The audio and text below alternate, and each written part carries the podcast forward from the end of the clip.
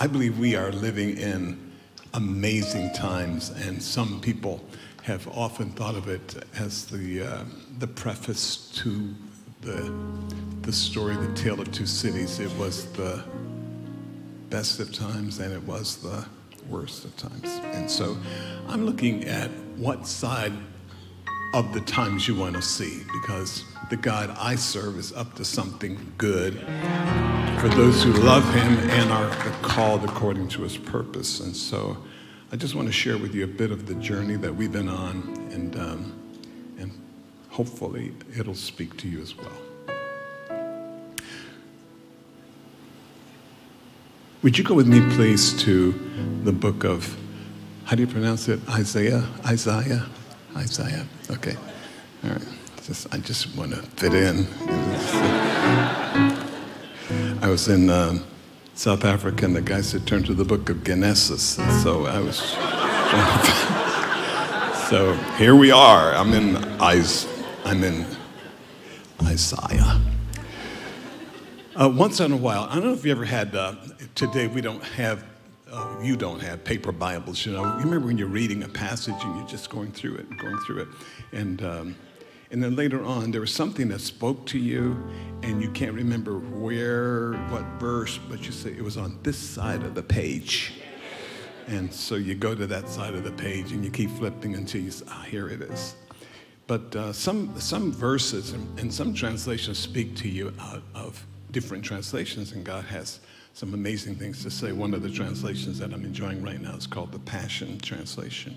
And it is such a wonderful, wonderful expression of what um, one guy who loves God is able to see in the same scriptures. Sometimes in life, certain things happen to you, and you need to mark those moments in life when it happens. You mark the time, and it becomes for you a significant memorial.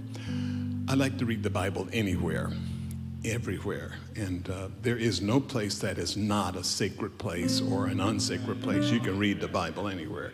And uh, I like to read the Bible when I'm in the bathroom. and that's one of the places where I read it regularly because it's always there. And, uh, and it's hard to get people to disturb you there. Just shut the door and just say, You don't want to come in here.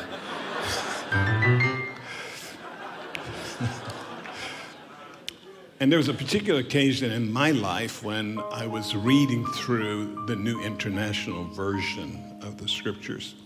It's not always my favorite one, but this particular day, it was as though God just spoke to something to us. My wife and I, we, we are the parents of seven children. We have uh, 13 grandchildren and four great grands. We had two of our boys at the time, and this would be years ago when they were both in high school, and one of them was going through some changes. And people like to say things like, Well, how are your kids doing? And they would say, Well, they're working on their testimony. but, in, but in my case, they were working on my testimony. And so uh, we had this one son who somehow had, had thought he had an affinity with marijuana. And so it was doing things to his personality, and we couldn't figure it all out. And uh, I had a dream, and in the dream, he was standing in my bedroom doorway, and he had this angry look on his face. And he began to scream at me in the dream, Beat me, beat me, go ahead and beat me. And so uh, my wife and I, we discuss our dreams and we pay attention to them because dreams play a significant part in the purpose of God. And if you don't believe that, that's your problem. Can you imagine somebody coming home and saying, I've got good news for you and good news? And what's the good news? Well, I'm pregnant. Yeah, but we're not married yet. Yeah, but the other part of the good news is that God's the Father. Now, you, you relate well to it because you've been reading it for years and you call it the Christmas story. Just didn't call it the Christmas story.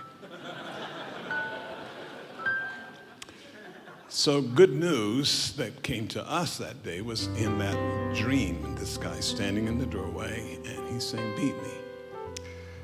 Uh, he came home from his graduation his high school graduation. And that afternoon, he said, Dad, I'd like to go to the graduation party. A lot of my friends are going to be there. And I said, Sure. What time's it start? He says, About 11 tonight. And I said, 11? It starts at 11? And he said, Yes. I said, uh, No good party starts at 11 at night. He said, But Dad, everybody's going to be there. And I said, Not everybody.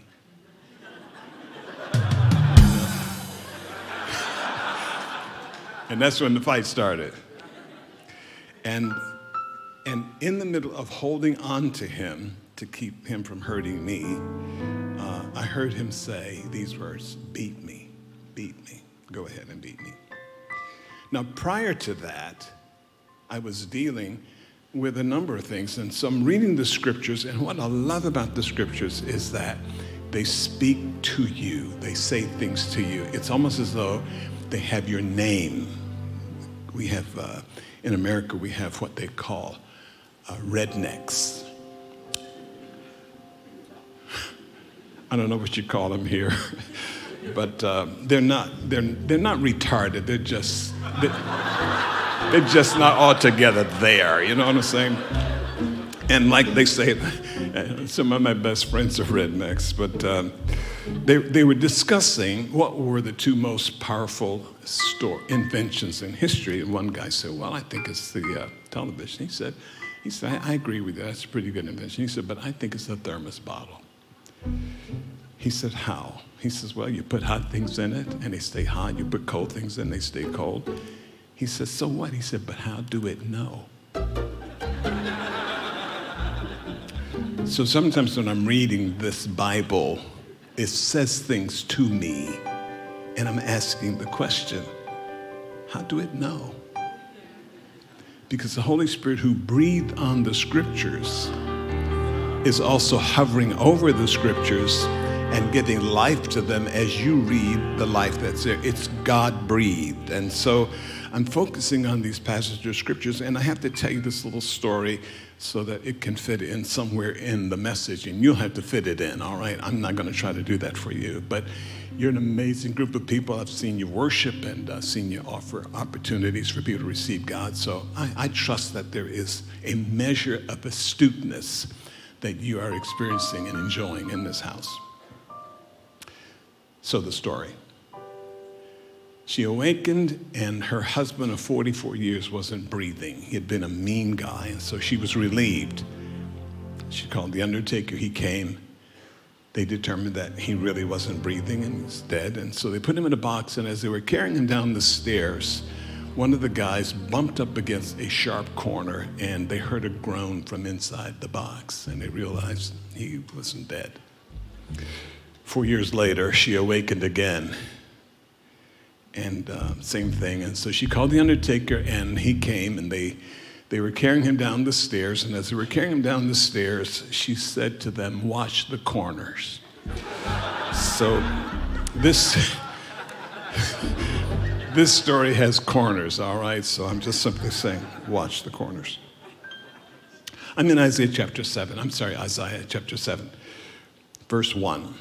When Ahaz, son of Jotham, the son of Uzziah, was king of Judah, King Rezin of Aram and Pekah, son of Remaliah, king of Israel, marched up to fight against Jerusalem, but they could not overpower it. Now the house of David was told, Aram has allied itself with Ephraim, so the hearts of Ahaz and his people were shaken as the trees of the forest are shaken by the wind. Then the Lord said to Isaiah, Go out, you and your son, Shear Jashub, to meet Ahaz at the end of the aqueduct of the upper pool on the road to the washerman's field. Say to him, Be careful, keep calm, don't be afraid, do not lose heart. Would you repeat those words after me? Be careful, keep calm. Now, here's a problem that I have right now. Only five of you are saying it. And I've, I've, conditioned my ear to determine whether or not I'm getting a half of a response from a congregation or. So let's all do it together this time, all right? And if the person next to you isn't, just hunch them sharply. Be careful. Keep calm. Don't be afraid. Do not lose heart. Say it again. Be careful. Keep calm. Don't be afraid. Do not lose heart. Now tell the person next to you, watch the corners. All right. He says, because of these two smoldering stubs of firewood, because of these two smoldering stubs of firewood. That became the message for me because the two smoldering stubs of firewood in my life were my two sons, two of my two sons, two of my three sons actually. But they were the ones who were having some problems. The fierce anger of Rezin and Aram. He says, they have plotted your ruin, saying, Let us invade Judah. You ever get the feeling, I don't know if you've been married long enough to have kids who you think have plotted your ruin. but it's like they've planned it. Listen, what's he gonna do? What's he gonna do? And he says, Let us invade Judah. Let's tear it apart and divide it among ourselves. Make the son of Tabeel king over it. Yet this is what the sovereign Lord says. This is what the sovereign Lord says it will not take place, it will not happen. For the head of Aram is Damascus, and the head of Damascus is only Rezin. Within 65 years, Ephraim will be too shattered to be a people. The head of Ephraim is Samaria, and the head of Samaria is only Remaliah's son. And it was at this point, and I don't know if you ever had that feeling that, that words in the Bible just kind of just lift up off the page and you see them and you can't ignore them and you can't avoid them. And here were these words If you do not stand firm in your faith, you will not stand at all. Sometimes God will give you a choice, but even then it won't be much. That means that went over your head, all right? I'm saying God will give you a choice, but sometimes even the choice he gives you won't be that much. And it's walking with him that you discover certain kinds of things in your life where God is, he wants something from you. And you want to give it to him, but you think he's asking a little bit too much. And you say, but God, I said, God, what am I going to do? He says, I need you to do this. And I said, well, can I pray about it? And he says, Well, who are you going to pray to? And I said, I said, Good question. I said, I said, Can I do a three day fast? He says, uh, One day my wife and I had had what I call intense fellowship. We never argue, but the fellowship can get really intense. And back in those days when it got real intense and I couldn't handle it because she can always outthink, outremember, outsmart. It's like my stuff is in RAM and hers is on hard drives. And um, so I'm thinking through this, and so I'll say, Well, what about? And she'll say, Well, when you, what? I said, You give me a time. And she'll say, All right, you remember July 7th, you had that red hat sitting on your head and you were dressed in that raggedy shirt you had on. And I'm, and I'm thinking, How can you fight that? See? And so I'm, I'm dealing with all of this. I'm thinking, God, oh, God. So I didn't want to talk to her, and I went on a fast, three day fast, shut myself in, and, um, and, um, and the Lord told me, He says, Now, when you go out, apologize to your wife. I said, God, I'll give you three more days of fasting if I So I came out and she greeted me. She says, How was it? I said, It was wonderful. God spoke to me. She said, What did he say? And I told her a couple of things that he said to me. She said, Well, did he say anything else? And I told her a couple of other things. She says, Is that all he said? And I said, Well, he told me I needed to apologize. She said, He told me he's going to tell you that. And I just He's not fair. He's just, but he's not fair. So I'm walking through this season along with her, and she's, she's understanding this. And so when my son screamed at me, beat me, beat me, go ahead and beat me, she said to me, That's your dream, let him go. And so I did. I let him go. He ran away, spent some time other places. And in that moment in my life, I, I, was a part of a movement that put a lot of emphasis on if you can't manage your children, how can you manage the house of God? And so I felt like my reputation is under attack. It's by, under attack by my own kids who are trying to destroy my praise life. They're trying to destroy a whole lot of other things that are going on. And here's the Lord saying to me, what you are afraid of isn't going to happen. What you are imagining isn't going to take place. He says it's not going to take place.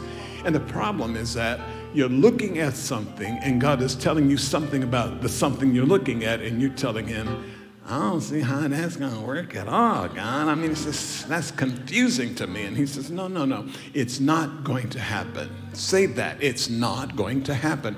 Now, what, what the enemy was unwilling to let me see is that later on, that same young man would call us one day and said, My girlfriend and I have given up drugs, we're going to get married.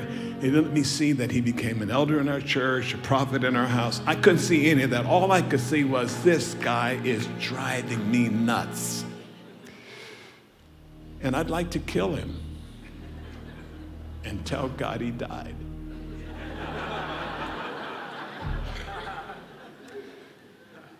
But it took a while to walk through that. And it was when I came to that phrase if you do not stand firm in your faith, you will not stand at all. So, here's the title to the message God's got this. God's got this. Would you say that? God's. Now, that's the subtitle. The title is cognitive dissonance and suspended skepticism.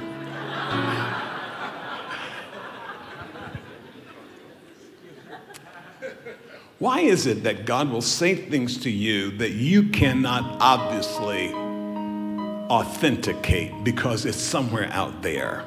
He's telling you. And what God tells you in your moment is not something that's going to happen, it's something that He has determined has already happened. And so my faith requires me to agree with God, whether my flesh and everything else says, I just can't see how it's going to work. And so you're struggling with it and you're bound by your struggle. And here's the problem uh, the mind requires order. It wants things to work together. I made some notes about this business of cognitive dissonance, but one of the things that I found out is that suspended skepticism is a lot like faith. You say, well, what is suspended skepticism? Well, here. Lois Lane heard Superman say, Don't worry, Mrs. Lane, Miss Lane, I've got you. Lois said, Yeah, but who's got you? Because he had flown up in the skyscraper where she was hanging out, and he says, I've got you. The problem is that you can't enjoy Superman movies if you can't suspend your skepticism. You can't enjoy any movie if you don't suspend your skepticism because cars don't fly, whales don't talk, girls don't ride whales down into the water. One of my favorite movies is Whale Rider. And I love Whale Rider, but it, I mean, you're sitting next to a guy in the movie and you say, oh, that doesn't happen. Ants can't talk. There's no such thing as a balloon that goes all over to Brazil. No, no, no, no, no. And you're sitting there and you can't enjoy the movie because they keep, they keep kicking it apart. And you say, look, either you shut up and watch this movie with me or you get out of my house. And so they say, if we feel that way about it, all right. And so you struggle to do that. God wants you to have a picture of the future that is an incredible picture of the future that says what you are looking at right now is not going to happen. The enemy wants to put a picture in your mind and say to you, it's downhill all the way. And you lean over and you say, God, what can I do about it? And he says, Watch the corners, son. Just keep watching the corners. Because if you wake it up, it'll live with you for four more years. Is this making sense yet? Because when I'm walking through something, I'm trying to figure it out. And the problem with imagination, imagination can create a picture. And I heard, I heard a brother say concerning testimony One of my young men says, he says, testimony creates faith for the future. The spirit of prophecy is the testimony of Jesus Christ. So when I hear someone say, God healed me, it's a statement to me that God can heal you too. God brought my family together, then God can bring my family together.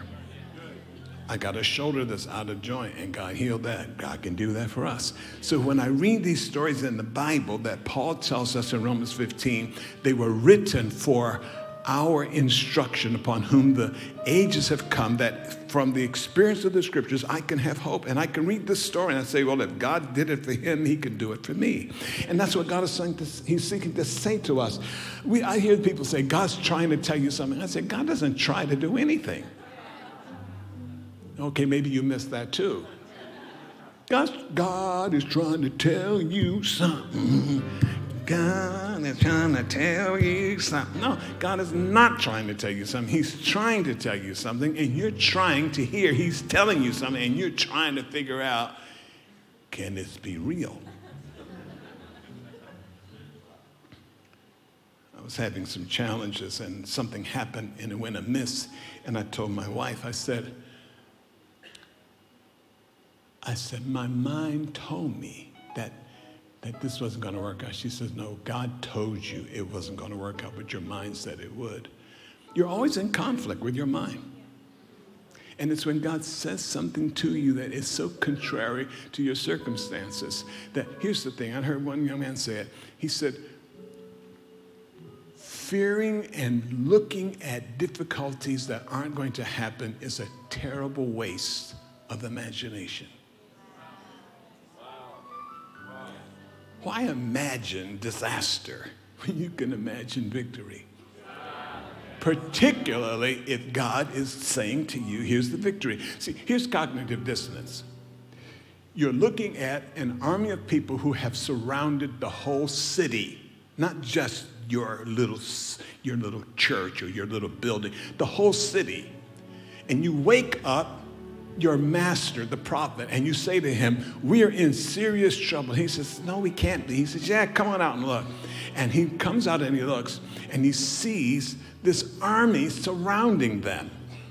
And then he makes this statement that challenges the servant's cognitive dissonance. And he says, Don't be afraid. Actually, he says, Fear not. Everybody say, Fear not.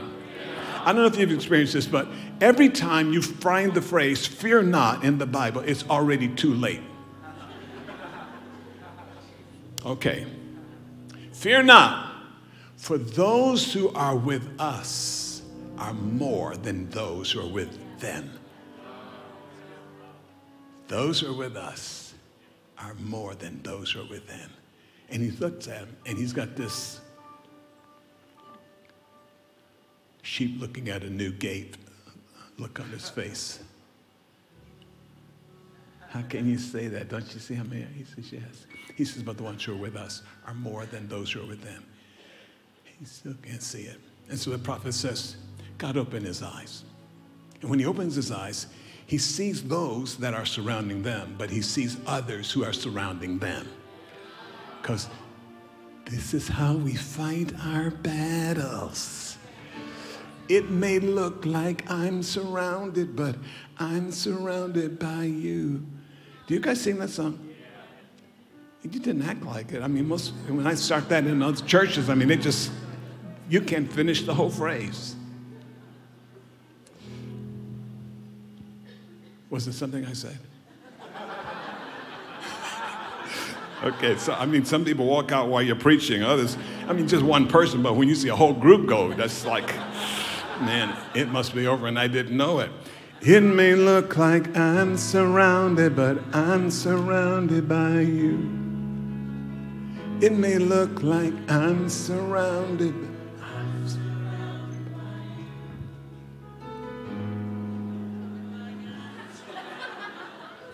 Is anybody singing? I, I'm, I'm, I'm, okay, they're, they're there. Okay, you're there.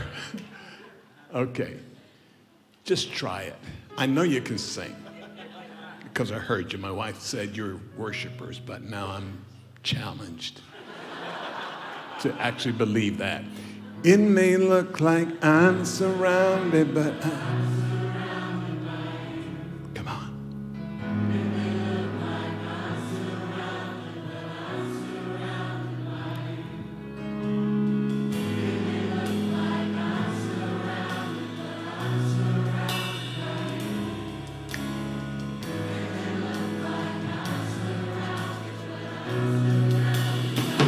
Okay, no, no, no, no, no. Don't go anywhere. Don't go anywhere. because I'm just not convinced. See, I think cognitive dissonance is hitting this thing right here. It may look like I'm surrounded. That's the dissonant part. The suspended skepticism is this, but I'm surrounded by God. I'm, in fact, what he has said to me if I don't stand firm in my faith, I won't stand at all. And here's how faith works it's very simple. You have to say what you hear so you can see what you said. I hear the sound of an abundance of rain. He hears the sound, but he's not going to see it until he says it. He's not going to say it till he says it. God, I don't see it. He said, Well, say it. Yeah, but what? He says, Say it. See, the lady saw the panhandler who said to her, I'm, could you give me a second? She said, Sure. She said, You see that pile of wood over there? He says, No, I don't. She said, I just saw you see it. She said, He said, You may have saw me see it, but you're not going to see me saw it. now, the problem is that I feel like in order to say what God has said, I gotta, I, I, I gotta do something about it. But see, my problem isn't doing something about it. My problem is saying something about it.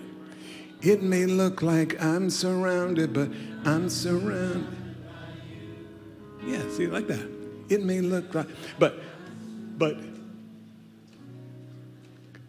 skepticism, suspended skepticism, it says, it may look like I'm surrounded, but I'm surrounded. See, you, there's, a, there's, a, there's an indignation that you have to have when, when somebody's coming after you. When somebody wants a piece of you, you say, You want a piece of me? You want a piece of this? You come on in here because I'm not by myself. I don't see anybody with you. Yeah, but that's the problem. You won't see it when it happens. It may look like I'm surrounded, but I'm surrounded by this is how I fight my. See, you're worshiping and you're singing songs and you're making declarations and you're telling God how good He is and you're praising Him because these are your weapons of warfare and you rest on that verse. Why are you still praising? Why are you still declaring? Because His word says to me, if I don't stand firm in my faith, I'm not going to stand at all. And actually, I really want to stand. So if my only alternative is to worship Him and to praise Him, I'm going to do that because this is how I find my battles. This is how I find my battle. You can join me now. This is how. This is how. This is. All right, here, hold on a second. Hold on. One of the problems that I had when I first heard this song was that you didn't know when to stop saying, This is how I fight my battles. This is how I fight my battles. This is how I my... And there was no turn. See, so we only say it several times, like, This is how I fight my battles. This is how I fight my battles. This is how I fight my. This is how. See, that's the turn. And you have to go for nine times. And you can go back and do three more and 12. But always, this is how. Come on, let's try. This is how I fight my battles. This is, thank you, sir. This is how I fight my battle. This is how. This is how. This is how I fight my battles. This is how I fight my battles. This is how I fight my battles. This is how. One more time. This is how I fight my battles.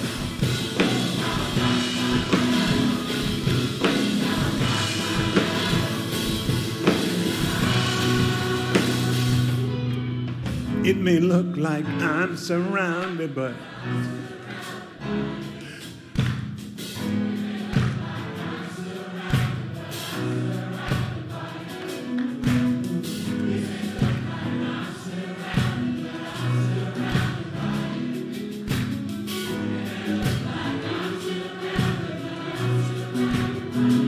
Okay, I'm shocked because white people are clapping off the beat. It's just like an amazing thing. This is so cool. I'm just. This is amazing. It may look like, say it, I'm surrounded, but I'm surrounded by. And he's the one who is saying to me, I've got this. I've got this. And I said, Yes, God. But see, and I can't say to God like Lois Lane said to Superman, Who's got you? God's got God. And God's got your stuff. And He's got your future. And He's got your promise. And He gives you a prophetic word that says to you, It's not over. It isn't going to be over. And your kids and your enemy may think that they've done you in, but they don't know you are just coming to the top. Now, here's what you're saying gotta say what you hear so you can see what you said. You gotta say what you hear so you can see what you said. You gotta say what you hear so you can see what you said. You gotta so you can. So e- Elijah says, Go look. He says, Look. He says, I said something and I need to see it. He says, I don't see anything. Go look again. I still don't see anything. Go look again.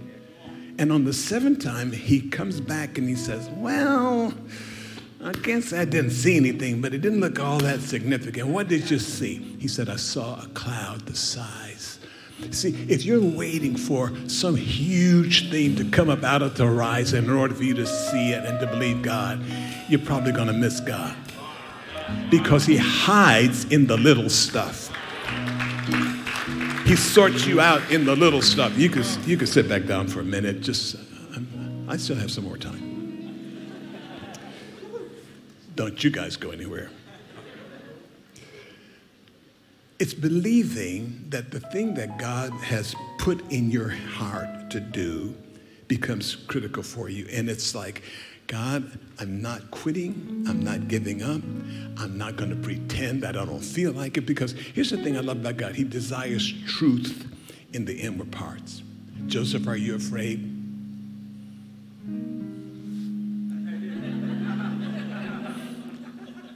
He says, I know when you're afraid, son. Just, it's okay. I, I, God tells me, He says, I can handle the truth. He says, You can't confess something to me that I don't already know. And if I ask you a question, I'm not looking for information.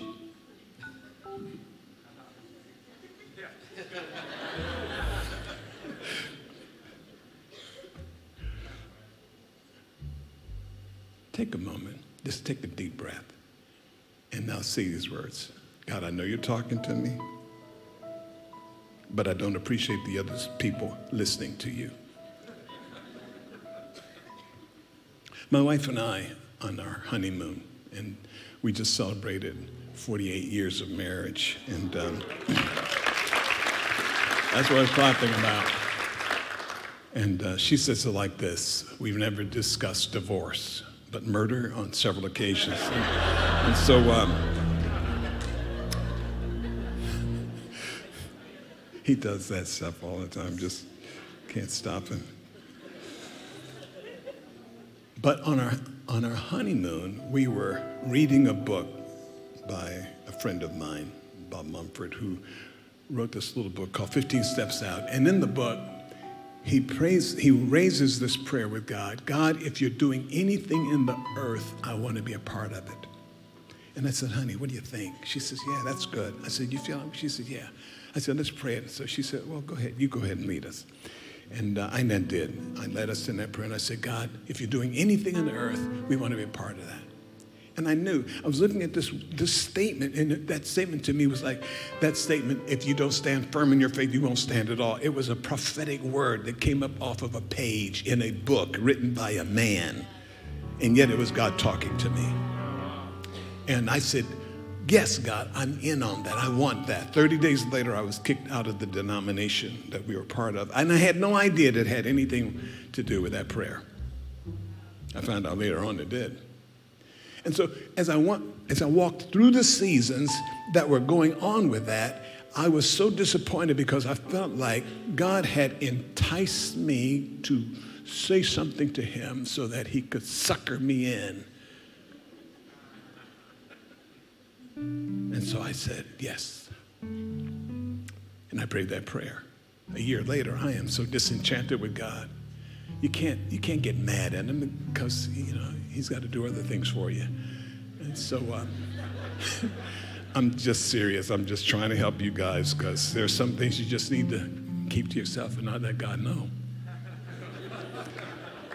But then there are moments in your life when you have to just be really clear with God and just say, God, I'm here to tell you off. Now, if you can't do it yourself, find somebody in the Bible who already did it and use their words. And that's what I did. I went to Jeremiah chapter 15 in the Amplified Bible and listened to Jeremiah. Verse 15 Jeremiah said, Oh Lord, you know and understand. Earnestly remember me and visit me and avenge me on my persecutors. Take me not away from your joy, from life itself, in your long suffering to my enemies, the ones who kicked me out. Know that for your sake I suffer and bear reproach.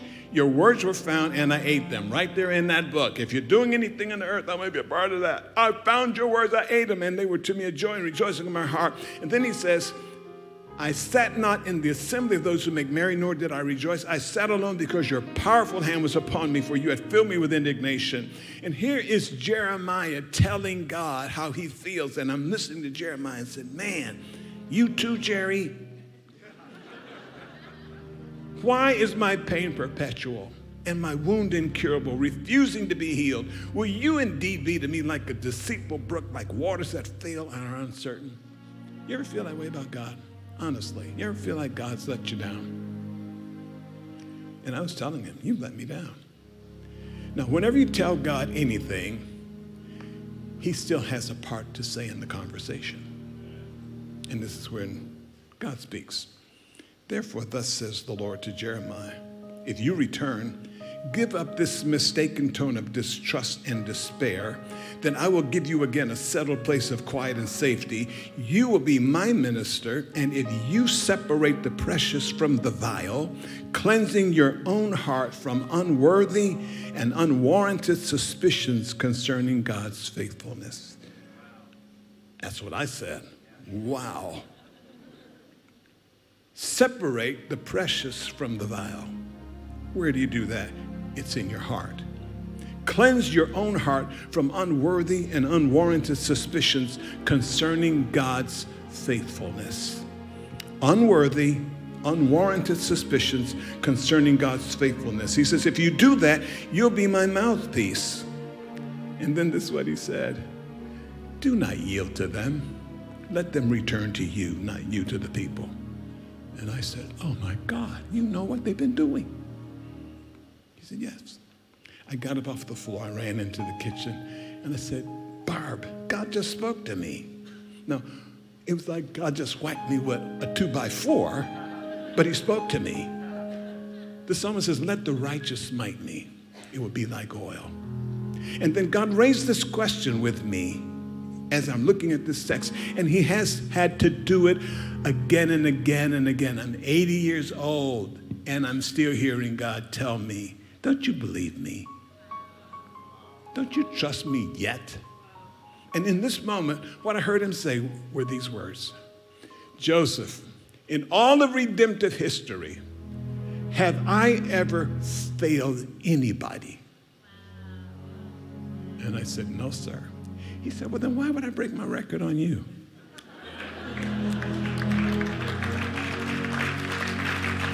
What is it about us that gets so involved in our stuff that we feel like, like Sister Duesenberg, who in the testimony service said, Y'all pray for me because I'm going through something nobody has ever been through.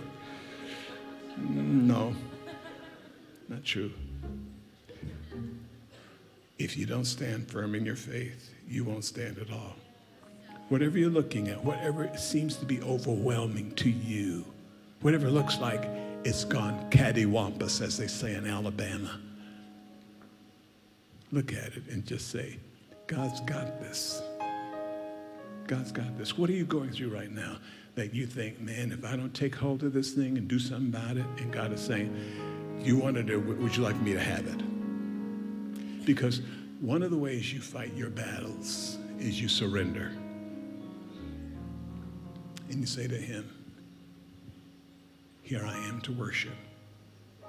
When David could not get God to change his mind about the death of the baby, for seven days he fasted, laid in the dirt, and then they came to him and said, The baby's dead. Would you stand with me, please? I believe it's a hard thing. I know it's a hard thing for someone to lose a child, to lose a baby under any circumstances. And it's hard to come to grips with that. But David is my model. My model. And here's what he said I'll return, I'll go to him, but he won't come back to me. And when he found out that the baby was dead, here's what the scripture says David got up. He went and washed. He changed his clothes. And he went and sat in the presence of God and he worshiped. Worship is the antidote to cognitive dis- dissonance. It's the answer to every question that you can't answer. It's, it's the response to every believer because worship at its best is always going to be a faith response. And so when the enemy says, I've got you, and you got to say, No, he's got this, and he's got me. And if I don't stand firm in my faith, I won't stand at all. Now, contrary to how it feels, contrary to how it looks, you got to say to somebody when they say to you, Well, how's it going? And you have to say, God's got this.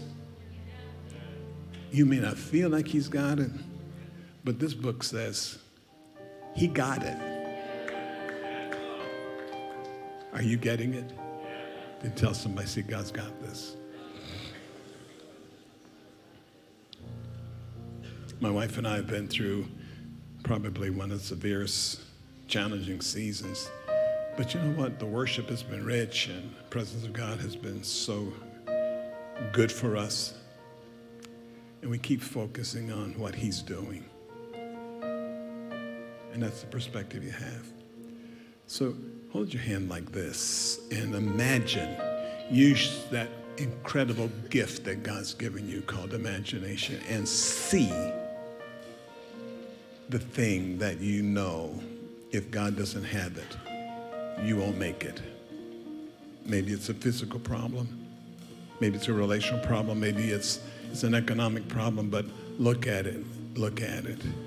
And just make this declaration I see you, but I'm not afraid of you because my God has this. Not only does he have this, but he has me. Now, Father, I just bring before you every petition, every concern, every credible thing that we have, what we believe is a right to be afraid of because, just because, it just looks so bad. But we hear you say, be careful, be calm, don't be afraid. I've got this. Say it. Be careful. Be calm. Don't be afraid. I've got this. Just remain standing for a moment and just lift your hands to Him. What David thought was probably the worst moment in his life he went into the sanctuary and he worshiped. You're a worshiping church. And you've equipped other people to do the same thing. So just lift your hands, lift your voice, and realize something. The Bible says the Lord Himself will descend from heaven with a shout. And that's not just in the rapture, that's all the time.